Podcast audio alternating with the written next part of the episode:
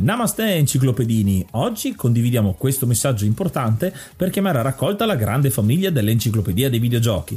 È passato ormai qualche anno dalla nascita del progetto e per continuare a creare contenuto abbiamo tanto bisogno di voi. Il computer con il quale realizziamo tutto il materiale dell'enciclopedia dei videogiochi, dal podcast alle grafiche, ai video, alle dirette, eccetera, dopo 12 anni di onorato e fedele servizio ci sta abbandonando con una rapidità preoccupante che ha reso quasi impossibile continuare a creare contenuti. Quindi, se volete, potete contribuire dandoci una mano andando su enciclopediadeivideogiochi.it e cliccando supporta il progetto. Ogni donazione ci permetterà di sostituire l'attrezzatura fondamentale e necessaria a tenere viva l'enciclopedia. Crediamo che l'unione faccia la forza ed in questo momento ne abbiamo proprio bisogno. Da 5 anni cerchiamo di regalare emozioni, condivisione, informazione su un tema a tutti noi tanto caro, i videogiochi. Grazie a voi potremo continuare a farlo senza il rischio di dover fermare tutto il nostro malgrado. Grazie di cuore a tutti.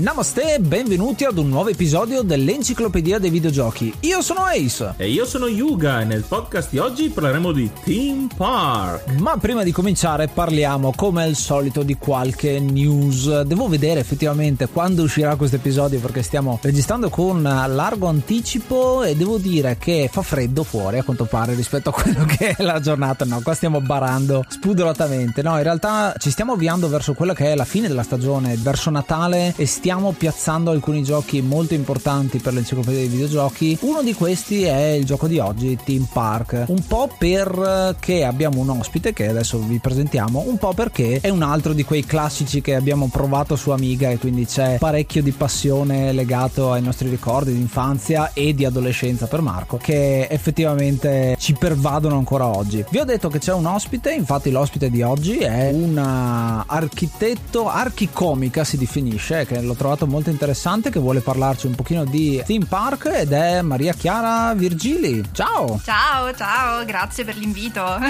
e benvenuta, e benvenuta. La prima domanda di rito è come mai vuoi parlare di questo gioco? Allora, eh, sembra scontato però theme park come a molti di noi, io sono classe 1986, non mi vergogno di, di dire indirettamente la mia età, fa parte chiaramente della mia infanzia come altri giochi della, stesso, della stessa casa che è la Bullfrog Production Productions, che è una casa inglese, e io ricordo di aver giocato a questo gioco a, a circa 8 anni, probabilmente 8-10 anni, una cosa del genere, e, e, me lo ricordo perché insomma era, era, veramente fantastica l'idea, comunque geniale l'idea di, la, trovata di un gioco così eh, di amministrazione, gestionale, difficilissimo peraltro, e che poi ha fatto parte in qualche maniera anche del, di quello che poi è stato il mio lavoro, perché eh, naturalmente dovendo no, progettare gli spazi, avendo studiato architettura. Ecco, mi sono un po' ritrovata in questo gioco anche, anche a posteriori, insomma, anni dopo. E quindi questa è la ragione, il perché della scelta di questo gioco. È una cosa che ci unisce perché anch'io, essendo ingegnere, quindi ho vissuto l'architettura dall'altro lato per formazione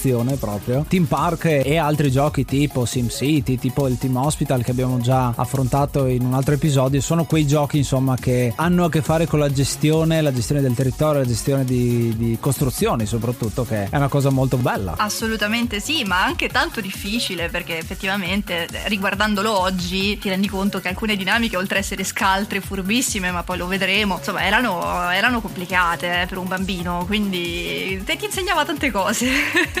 Ed è del, poi del 1994 e fa impressione a ripensarci. Vabbè, poi insomma sono uscite altre versioni dopo, però ecco quella originale del 94-95 super giù, ora non so in Italia quando è uscita, però eh, orientativamente ecco quelli quelli erano gli anni, gli anni d'oro. e ora un po' di musica.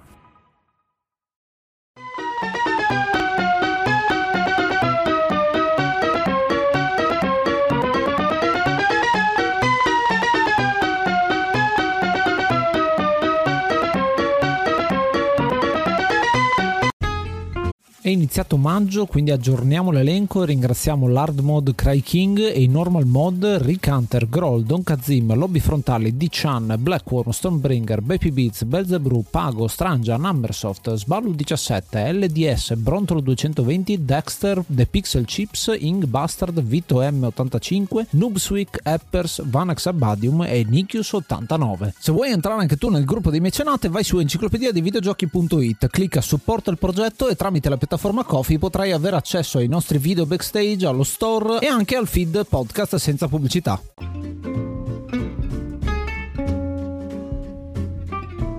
Il gioco di oggi è Theme Park, è un gioco del 1994 sviluppato da Bullfrog Production e pubblicato nelle sue varie versioni da EA, Mindscape, Ocean e Domark ed è appunto uscito per un sacco, un sacco di, di piattaforme, dal 3DO, l'Amiga, al Mega Drive, alla PlayStation, Sega Saturn, SNES, Jaguar, c'è anche una versione Nintendo DS nelle sue versioni successive e ovviamente anche per DOS, quindi è un gioco che nonostante abbia la sua età è stato convertito un sacco e questo vuol dire molto su quanto sia importante e quanto sia piaciuto effettivamente. Sì, è un gioco che rasenta conver- le conversioni di Doom che veramente è uscito ovunque. Questo gioco è creato da Bullfrog, giustamente come ha detto Maria Chiara, ed era molto diverso da tutto quello che c'era al tempo. Per diversi motivi. La Bullfrog è sempre stata in grado di fornire delle capostipiti di genere, Populus, Syndicate, Team Park stesso. Lo farà con Dungeon Keeper, che è un po' una prosecuzione di quello che è il gestionale con Team Hospital che è una versione aggiornata e corretta in un certo senso di Team Park perché tiene quell'aspetto gestionale puro che sviscereremo in questa puntata per poi appunto andare a finire con la chiusura nel 2001 della Bullfrog appunto che non c'è più oggi ma i fondatori sono ancora presenti nel panorama videoludico con diversi gradi di successo perché ci sono delle cose fatte da Lionhead ad esempio e, e, e Peter Molyneux uno dei personaggi insomma della Bullfrog fondatori che ha avuto diversi diversi gradi di successo. Basti pensare a Godus, abbiamo fatto un episodio relativo che doveva essere il nuovo Populus e invece è stato un gioco molto ricevuto negativamente da tutti. E come dice il nome del gioco, è proprio un gestionale di parco divertimenti ambientato nel, nel mondo reale, quindi non, non ci sono setting particolari, spazi, eccetera, è molto urbano, però come vedremo ha delle cose molto particolari che non, non sono così comuni tra i gestionali, soprattutto di quel tempo lì la cosa interessante è la presenza dell'intelligenza artificiale in questo gioco che oltre a renderlo diciamo uno dei primi giochi di amministrazione gestionale è, è proprio la componente, la componente prima, no? I visitatori di questo parco reagiscono sostanzialmente in base al comportamento del giocatore, no? Quindi in questo caso poi decretano o meno il, il successo del giocatore stesso, quindi devi essere molto scaltro perché l'obiettivo sostanzialmente è ragionare sui soldi, quindi esatto, qui, esatto. qui entra proprio la trama del gioco. Eh, la trama del gioco è questa: si vede che c'è quel modo di sviluppare europeo e specialmente britannico che ti fanno fare delle cose a discapito di qualcos'altro. E in questo caso è proprio quello che ti viene richiesto e lo stesso consigliere che hai, che è caratteristico con la sua tuba, che sembra proprio l'omino del Monopoli, ti dice tutto per guadagnare più soldi, non per far felice la gente, ma per guadagnare più soldi. Esattamente. è una cosa che si è vista anche, si vedrà poi anche su Team Hospital dove non ti interessa tanto quanti pazienti curi e quanti rimangono in vita ma quanto li fai pagare. E qui è la stessa cosa esattamente cioè è anche la stessa ironia. E mettere la speculazione davanti a tutto. Infatti il gioco come funziona? Inizieremo dal parco dell'Inghilterra che costa zero e lo scopo del gioco è cercare di fare soldi abbastanza per poter vendere quel parco e utilizzare quei soldi per comprarne uno più grande e così via. Esploreremo tutto il mondo. Comprare gli appezzamenti di terreno no? che lui esatto. ti, ti propone che però sono inizialmente a pagamento, quindi puoi partire solo dall'Inghilterra. Esattamente, parti dall'Inghilterra che è molto piccola e poi diventa sempre più grande man mano che trovi altri posti. C'è anche uno in un parco di divertimenti in Antartide, giusto sì, per, sì, per dirne una. che mi ha fatto sempre ridere quello lì ed è un po' un uh, inizio molto simile a quello che è l'inizio di Syndicate perché anche Syndicate inizia con una mappa iniziamo proprio dall'Inghilterra e poi in quel caso lì conquistiamo le varie regioni. Qua è più o meno la stessa cosa. In quel gioco lì hai delle missioni da intraprendere esatto. qui hai in sostanza delle sessioni di gioco da, da portare avanti. In base a come giochi e, e, quale strada intendi prendere poi ci sono varie, varie modalità che si innescano all'interno del gioco e poi ovviamente il discorso che è relativo alle attrazioni, perché sono più di 30 se non sbaglio le attrazioni che puoi realizzare all'interno del, del parco, tra cui il castello gonfiabile, la casa sull'albero e tante altre che poi citeremo e tutti questi extra che man mano insomma puoi, puoi aggiungere. Sono una trentina le attrazioni che potremo sfruttare e costruire nel nostro parco. All'inizio, eh, come dicevi, solo alcune, quelle più semplici, il castello gonfiabile e poi potremo sbloccare le altre facendo delle ricerche e anche in base ai soldi soldi che guadagneremo perché c'è la cosa fondamentale che oltre alle attrazioni costruiamo i negozi, quindi i souvenir, le cose da bere, mm. da mangiare, i giochini e qui si vede subito che si discosta molto da mi viene da dire un po' dall'universo disneyano dove noi cerchiamo di costruire Disneyland dove tutti sono felici e in realtà il vero motivo è variare la, la qualità anche dei servizi forniti in modo da spendere di meno, guadagnare di più a discapito anche degli avventori, dei clienti. Mi viene in mente una cosa interessante che in realtà l'obiettivo non è costruire il roller coaster che è forse no, una della montagna russa è una delle cose più interessanti da sbloccare come la ruota panoramica, ma l'obiettivo è appunto fare soldi anche a discapito dei visitatori del parco. È una cosa che ha attratto molti all'inizio a questo gioco e che ce lo ricordiamo molto, ma che poi nelle versioni successive non ha più catturato lo stesso tipologia di pubblico, soprattutto perché è uscito Roller Coaster Tycoon, ne sono usciti diversi nel corso del tempo, dove lì invece il focus è completamente diverso, è molto più facile costruire, è più bello costruire il parco, ma proprio lì l'obiettivo è avere un divertimento alto, più alto è il divertimento, più la gente si diverte e più vieni premiato con i soldi. Qua è esattamente l'opposto. È subdolo. è, è subdolo esatto in quello, bravissima. Perché mentre ad esempio in un gioco come Roller Coaster Tycoon ogni attrazione ha un biglietto, quindi la gente entra gratis nel parco e paga per utilizzare le attrazioni, qui paga all'inizio, quindi una volta che li hai dentro al parco, chi se ne frega, basta che li fai spendere tantissimo. Infatti puoi anche aumentare il prezzo del biglietto. Esatto, aumenti il prezzo del biglietto. Tra le tante cose che si possono fare, e queste sono proprio le tattiche subdole che hanno reso molto figo questo gioco, ad esempio c'è lo stand delle patatine fritte dove alzi a dismisura la quantità Mamma di sale delle patatine fritte. È la stessa cosa nel gelato con lo zucchero poi. Esatto. o la caffeina nel caffè. E questo da ex lavoratore nel settore direi che hanno, hanno ricreato bene ah, sì? le, le strategie dal vivo, sì sì. Perché i, i, personaggi, i visitatori, noi possiamo vedere cosa pensano con un classico fumetto cartoon. Fumettino. E agiscono, agiscono di conseguenza. Quindi con la caffeina andranno più veloci, col sale avranno più sete, quindi vanno a comprare la birra che sarà però o la Coca-Cola o quello che, che comprano, che però possiamo mettere un sacco di ghiaccio in modo che sprechiamo meno, meno Coca-Cola possibile. Insomma, tutte quelle tattiche. La stessa tattica all'aperitiva Melano, insomma, eh? più, più, più riso riso e più ghiaccio. Esatto, esatto. E sono tattiche che sono nascoste perché il gioco non ti insegna queste cose e un bambino sicuramente non le vede queste cose, si diverte perché attrae il bambino e il grande, insomma, quello che sa un pochino le tattiche o comunque legge, anche solo semplicemente sapere, sapere l'inglese, perché io quando giocavo a questo gioco non ne avevo idea, lo vivi in due maniere diverse ed è un po', dicevo prima, la situazione britannica perché molto della comicità, chiamiamola così, britannica agisce su due livelli, quindi in questo caso fa divertire il bambino perché è un bel gioco colorato, eccetera, eccetera. È giocoso, è proprio giocoso. Esatto, e fa, e fa, divertire l'adulto perché poi vede queste tattiche subdole. È un cartoon malvagio, però. però una grafica comunque accattivante per l'epoca, poi, se pensi che era il 94.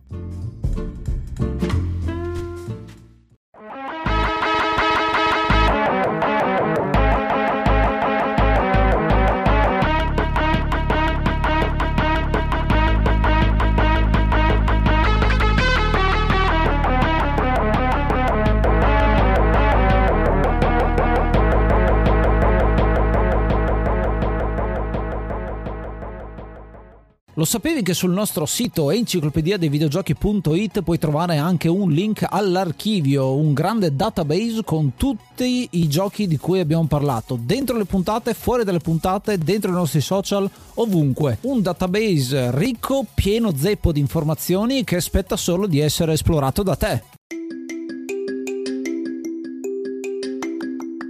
Ricordo che quando ci giocavamo a fine anni 90 proprio su Amiga, non avendo ben chiaro gli obiettivi del gioco, come dici tu, le tattiche subdole, noi giocavamo ascoltando, facendo proprio i bravi gestori, quindi ogni reazione che avevano noi subito a modificare, abbassa, di, abbassa il prezzo, fallo più buono, eccetera, invece avremmo per assurdo dovuto fare il contrario. e quindi certe volte continuavamo a giocare all'infinito, facciamo una fatica, beh, grossa fatica perché i soldi andavano su però piano e quindi pensavamo di dover equilibrare le due cose, invece il gioco è fatto apposta per non esserlo. E a me succedeva la stessa identica cosa anche con Team Hospital, perché effettivamente anche lì cercavi di fare tutto per bene, no? I vari reparti, invece poi succedeva puntualmente il casino.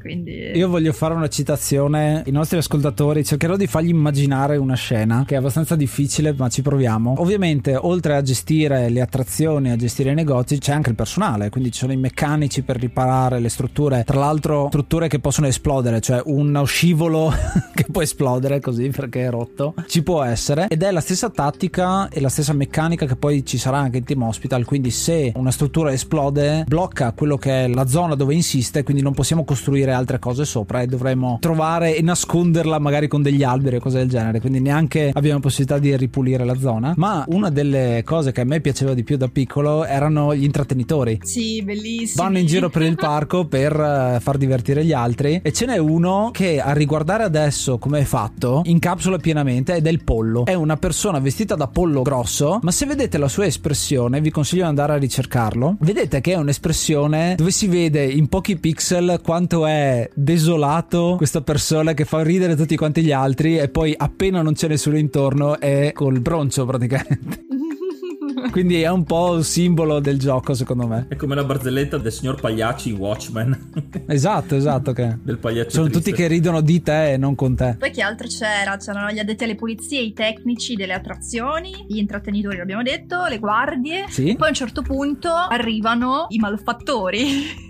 Se non mi sbaglio c'era quello che bucava i palloncini. Ah Lo sì, giusto, ricordate? giusto. Cioè, ci- ci sono anche queste situazioni qua. È una cosa dei netturbini, quelli che si occupano del- di mantenere pulito il parco. Siccome, come abbiamo detto, una volta che i clienti hanno pagato, non ci interessa in realtà che vedano che è sporco, perché comunque sono già entrati, quindi non sposta tanto il, il gradimento quanto i soldi che abbiamo già fatto. Quindi mi piace pensare, siccome possiamo anche costruire un po' il contorno, quindi fare, come possiamo costruire le strade e tutto, possiamo fare anche dei laghetti e anche mettere degli alberi. Siccome possiamo mettere degli alberi che in realtà nel gioco non servono tanto, però è giusto visivamente per il giocatore coprire la sporcizia. Quindi mi immagino questi alberi di cartone con- a due dimensioni che noi li mettiamo davanti alla- ai rifiuti così nessuno li vede piuttosto che pulirli perché tanto nel gioco effettivamente non serve. Questa cosa è, è- è geniale quanto terribile allo stesso tempo. Poi ovviamente non mancano tutte quante le attrazioni che ci sono in ogni parco giochi, quindi le tazze, il roller coaster che ha anche un sistema abbastanza primitivo di costruzione custom, personalizzata perché tu hai dei design prefatti, se non mi ricordo ce ne sono due o tre, ma poi hai una doppia cosa, nel senso che tu puoi sbloccare il roller coaster e quelle che sono le eh, attrazioni aggiuntive o comunque le, le modifiche particolari tipo il giro della morte, l'avvitamento, sono cose che sblocchi di seguito. E questa è una parte molto bella e da appassionato proprio di gestionali è la parte di ricerca che c'è. Sì, perché vero, tu a parte dei fondi li reinvesti per sbloccare queste cose. Questo c'è in tutti i giochi gestionali fondamentalmente. Più soldi dai, più hai possibilità di sbloccare queste attrazioni che ti permettono di ampliare il parco, perché a un certo punto la gente si stufa. Devi ragionare da businessman praticamente.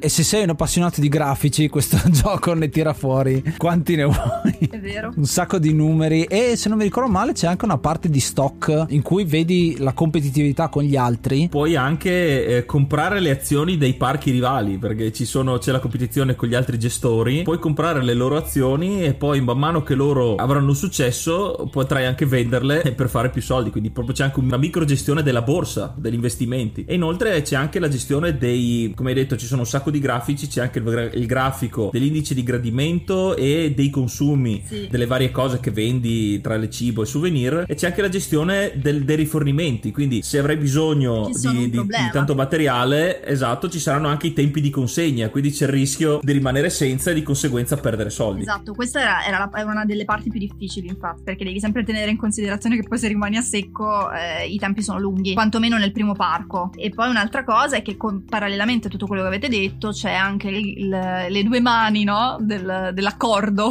che si devono stringere a un certo punto, perché a quel punto vuol dire che hai comprato un altro pezzetto pezzamento di terra e poi insomma hai venduto sostanzialmente il parco per, per costruirne un altro. Quindi hai veramente un sacco di informazioni per poterlo portare avanti appunto in questa maniera, con questa logica. Immaginate che già è difficile eh, coi tempi e coi costi farsi arrivare le forniture a Londra. Figuratevi alla fine nel parco, quello in Antartide, che per assurdo è ancora più difficile, sarebbe ancora più difficile. Hai detto una cosa giusta delle due mani che, che, sì, mi ricordo che, questa si, cosa, che si stringono. questa cosa perché c'è, c'è un minigame che non c'è in tutte quante le versioni del gioco, molto interessante e che ha a che fare soprattutto con i lavoratori. Quindi quando devi rivedere la paga dei tuoi lavoratori, puoi discuterla ed è un minigioco a tempo in cui tu devi andare a rilanciare al ribasso e al rialzo, a ridiscutere il contratto e le mani letteralmente si avvicinano fino a toccarsi e se ce la fai prima della fine del tempo vuol dire che hai raggiunto l'accordo, altrimenti, altrimenti no. eh, pace fatte.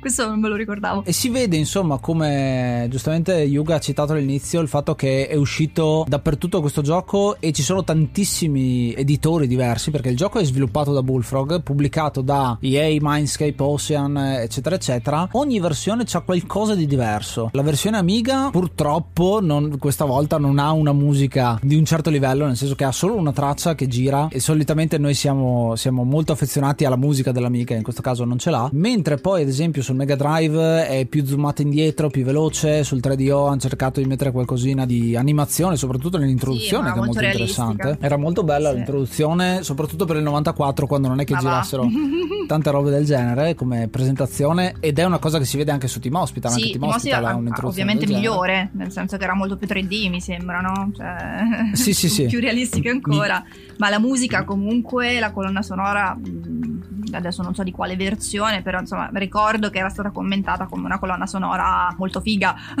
molto bella. Credo la versione proprio DOS, la versione quella, DOS, quella Windows. proprio quella che ho avuto io, infatti. C'è una cosa che mi sembra di ricordare che era quella che forse mi creava la, l'angoscia maggiore ed era proprio la, l'impossibilità di salvare durante il gioco, il che creava anche no, una, una, sorta di dipendenza, per cui sostanzialmente ecco, eh, erano sessioni di gioco abbastanza concitate e anche il fatto che sostanzialmente non, eh, cioè, eri tu da solo concentrato a giocare sul tuo gioco, ma insomma non c'è stata mai la possibilità di, in questo game di inserire una modalità multiplayer o meno, anche se ecco, era, so che gli sviluppatori l'avevano studiata, se non proposta in qualche demo, ma poi insomma rimossa totalmente. In una intervista, adesso mi sono ricordato con Peter Molyneux ancora al tempo della prima che uscisse Team Park, avevano questa idea e avevano l'idea di provare a fare qualcosa che sia gestionale ma anche l'esperienza del visitatore. Poi hanno lasciato perdere, diciamo, o comunque è una delle tante cose che Peter Molyneux ha detto e mai fatto perché è famoso insomma per, per millantare stiamo lavorando e poi non, non succede niente. Però effettivamente c'era, c'era l'idea di mettere più giocatori sullo stesso parco in qualche modo. E allora mi ricordavo bene.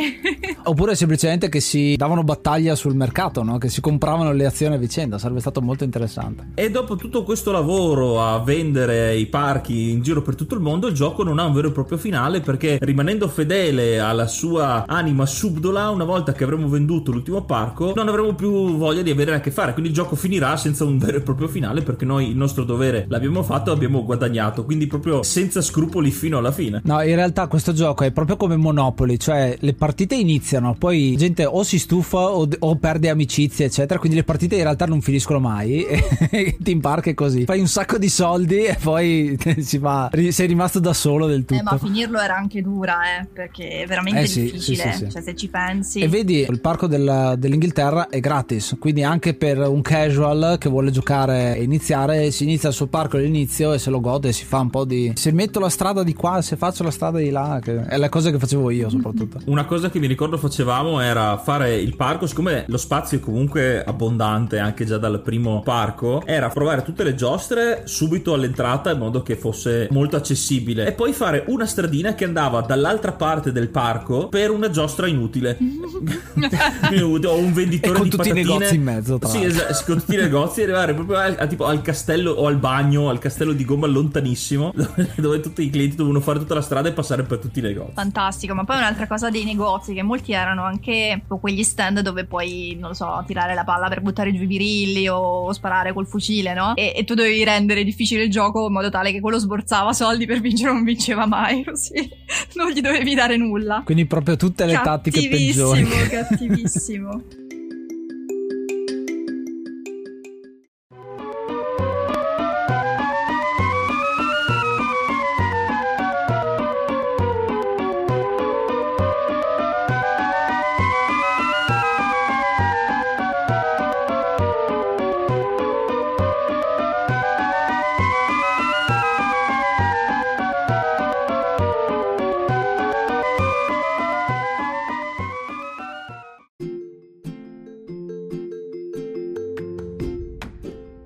questo era Team Park, che dire, è un gioco storico perché con tutte le conversioni che ha avuto e ancora tutti i video che ne parlano e anche i giochi che vengono fatti in ispirazione di questo ne, ne denotano la bellezza e anche l'innovazione. Infatti io gli do 7 tazze rotanti e mezzo su 10 perché è un gioco che mi è molto piaciuto da piccolo e il fatto che ci giocavamo spesso insieme per creare le varie soluzioni per, per, un, per il parco divertimenti definitivo sono impagabili, un'esperienza bellissima. Dopo poi anche il fatto di aver scoperto le tattiche eh, più subdole aumenta la longevità del gioco, ha aumentato per me la longevità del gioco una volta diventato più grande. L'unica pecca è che oltre a non essere un fan dei gestionali, quindi me lo sono goduto fino a un certo punto, era più la magia del parco parco giochi. Non è proprio invecchiato benissimo perché d'altra parte giochi come Roller Coaster Tycoon sono più appetibili e hanno permesso anche un, uno sviluppo maggiore con i titoli successivi che hanno reso Team Park non dico obsoleto però è rimasto un po' nelle retrovie. E tu Ace cosa ne pensi? Io ho intenzione di dare 8 volante su 10 ho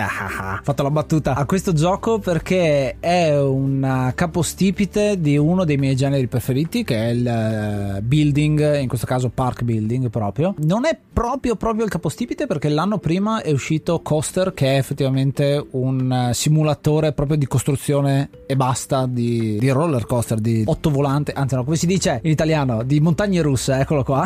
e appunto Team Park ha poi ispirato Roller Coaster Tycoon e uno dei miei giochi preferiti ultimamente che sto giocando che si chiama Parkitect, che è un gioco bellissimo del 2018, faremo un episodio dedicato e che non è eccessivamente bello a vedersi perché non è tridimensionale, o meglio, è tridimensionale ma è tutto in isometrico comunque, ma uno degli aspetti che è stato introdotto in Parkitect e che mancava da un sacco di anni era proprio la parte gestionale pura con anche gli obiettivi di soldi che non c'entrano con le persone. Mentre il mercato è sempre stato verso la, il divertimento delle persone, Parkitect prova a mettere di nuovo lo zampino citando quello che era Team Park. Il gioco è bellissimo, da piccolo me lo ricordo bene, quando l'ho rigiocato è stato fantastico, quindi sono molto contento di averlo vi- rivissuto in due maniere diverse ed è una cosa che i videogiochi dovrebbero avere di più. Il fatto che quando sei piccolo lo vedi in una maniera, quando sei adulto lo vedi in un'altra e, e lo riscopri, che è una cosa molto interessante. E che devo dire, non gli do più di così perché mi dispiace tantissimo per la musica Amiga, per la versione che io ho sperimentato personalmente, ma per tutte le altre versioni che ho giocato, io ho giocato al DOS, a quella Genesis, anche a quella Super Nintendo, che non è niente male, oltre che a quella per Nintendo DS, che non è bellissima a vedersi, però è molto facile da manovrare proprio con lo stick il touchscreen. Quindi 8.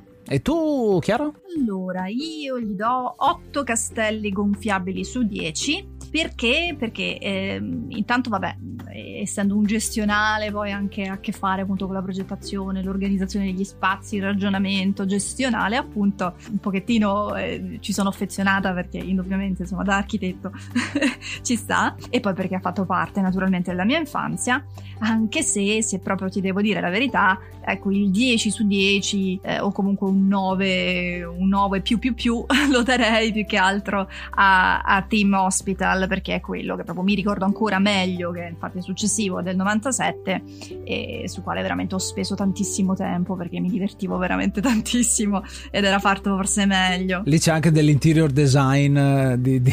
Sì, lì c'è addirittura dell'interior design, ma era fortissimo, mi, mi divertivo proprio tanto, poi mio papà è medico, quindi insomma rivivevo anche un po' determinate dinamiche che sentivo raccontare, no? magari da lui quando tornava a casa e mi faceva troppo ridere questa cosa perché era ovviamente sempre con questa vena molto molto ironica, molto giocoso nel, nel design, ma anche subdolo pure lui, eh? niente male insomma. E poi la cosa curiosa, eh, però non so se, eh, se voi l'avete mai visto, se lo sapete o no, è che in realtà c'è un altro team ed è Team Aquarium ed è una versione solo giapponese, è stata fatta solo per il Giappone del, del 98, quindi eh, credo sia l'ultimo insomma uscito della serie e consiste nel progettare acquari, suppongo, quantomeno. Non l'ho mai visto, però so che c'è, o comunque che c'è stato, solo per il Giappone. Eh, ma il Giappone, il Giappone ha una chicca che volevo tenerla, ma adesso mi hai dato l'occasione per dirla, perché è uscito un seguito di Team Park, ne sono usciti tanti, poi con Team Park World, con Sim Team Park, che hanno provato a ricatturare, ma nessuno ha avuto grosso successo, ma in Giappone è uscito Shin Team Park, che è bellissimo come titolo. Effettivamente è, usci- è, è di solito una cosa che dai a, ai robottoni tipo Mazinga, roba del genere, e invece l'hanno dato un gioco del genere. È un gioco molto bello, è mobile in quel caso, o comunque assomiglia molto a un gioco mobile eh, e cerca di ricatturare le stesse cose di, di, dell'originale, insomma.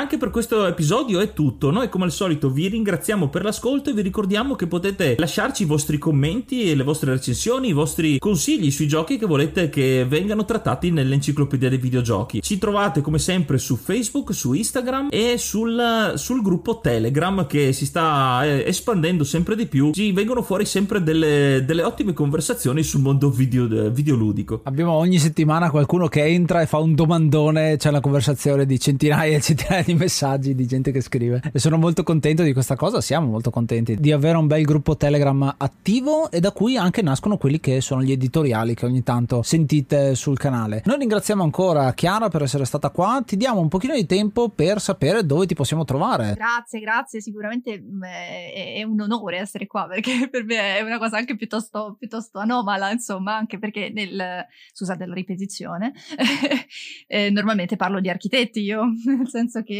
ho un podcast, nel mio podcast racconto la vita degli architetti più, più famosi, più importanti, le, le, cosiddette archistars, così le chiamiamo nel, nel, nostro mondo un po' particolare. Quindi il mio podcast, mm, visto che sono una podcaster anch'io, è eh, Dannati Architetti e lo trovate su tutte le piattaforme d'ascolto e principalmente come canale social utilizzo Instagram con eh, il nickname l'utente Dannati Architetti Podcast e lì insomma integro le varie puntate con tanti altri contenuti insomma. Ma tutte quante le le, informazioni le potete trovare anche sul mio sito che è mariachiaravirgili.com. Un ottimo podcast che tra l'altro ha ricevuto un sacco di, di, attenzione da parte anche di stessa Spotify che ti ha premiato. Sì, Spotify, Spotify mi vuole bene evidentemente, era una cosa incredibile perché in realtà questo è il mio secondo podcast perché ho iniziato questa avventura podcastica due anni fa con una serie invece Diary, quindi mm, più che altro un talk personale che era avere qualcosa da dire show, che è una, una specie di,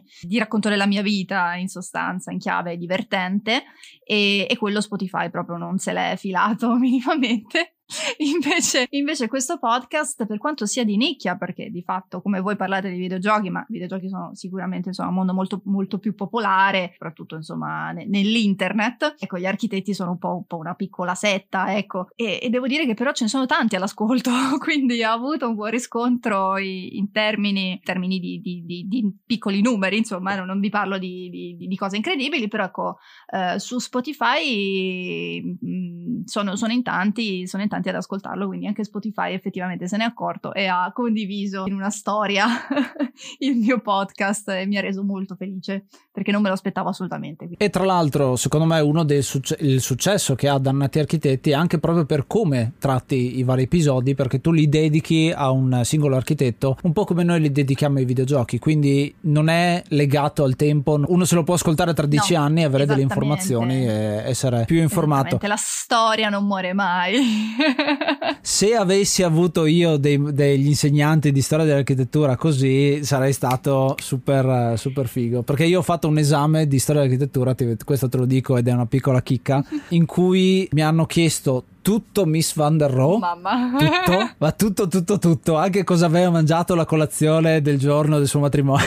Veramente tutto. No, terribile, terribile. Ma la storia si è spiegata male è, è bruttissima, diventa immediatamente proprio quasi un rifiuto. Infatti, io ricordo al liceo ho avuto dei professori di storia che erano veramente pessimi e infatti non ho questi grandissimi ricordi. Invece, devo dire, all'università è stata una mia fortuna perché la storia l'ho riscoperta e infatti io non sono una storica, nel senso eh, insegno, insegno a scuola, sono un architetto, ma eh, lavoro appunto più che altro nella comunicazione, in altre cose del genere, però la, la, la, storia per come mi è stata trasmessa e raccontata all'università mh, mm, me la ricordo e mi ricordo tanti dati, tanti dettagli, tante piccole cose che rendono poi particolare, che ho ripreso e che rendono particolare questa serie proprio perché io racconto il personaggio, non a caso si chiama Dannati Architetti perché insomma inutile che ci nascondiamo dietro a, a un ramoscello, lo sappiamo che comunque l'architetto in generale, eh, almeno per come è, viene disegnato nella maggior parte dei casi,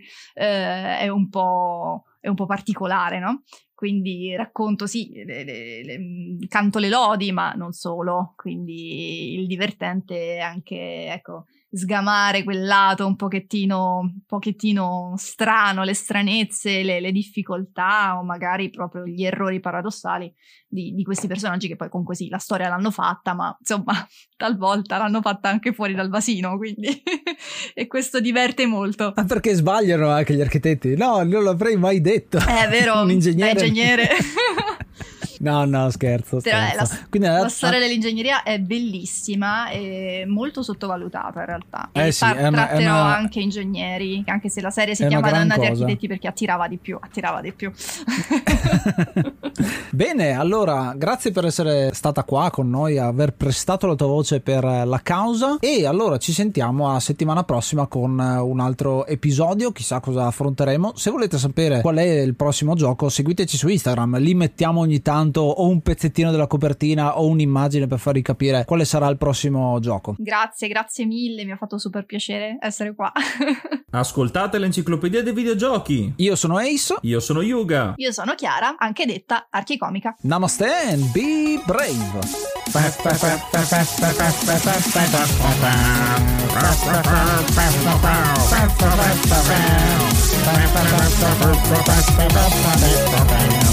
Ha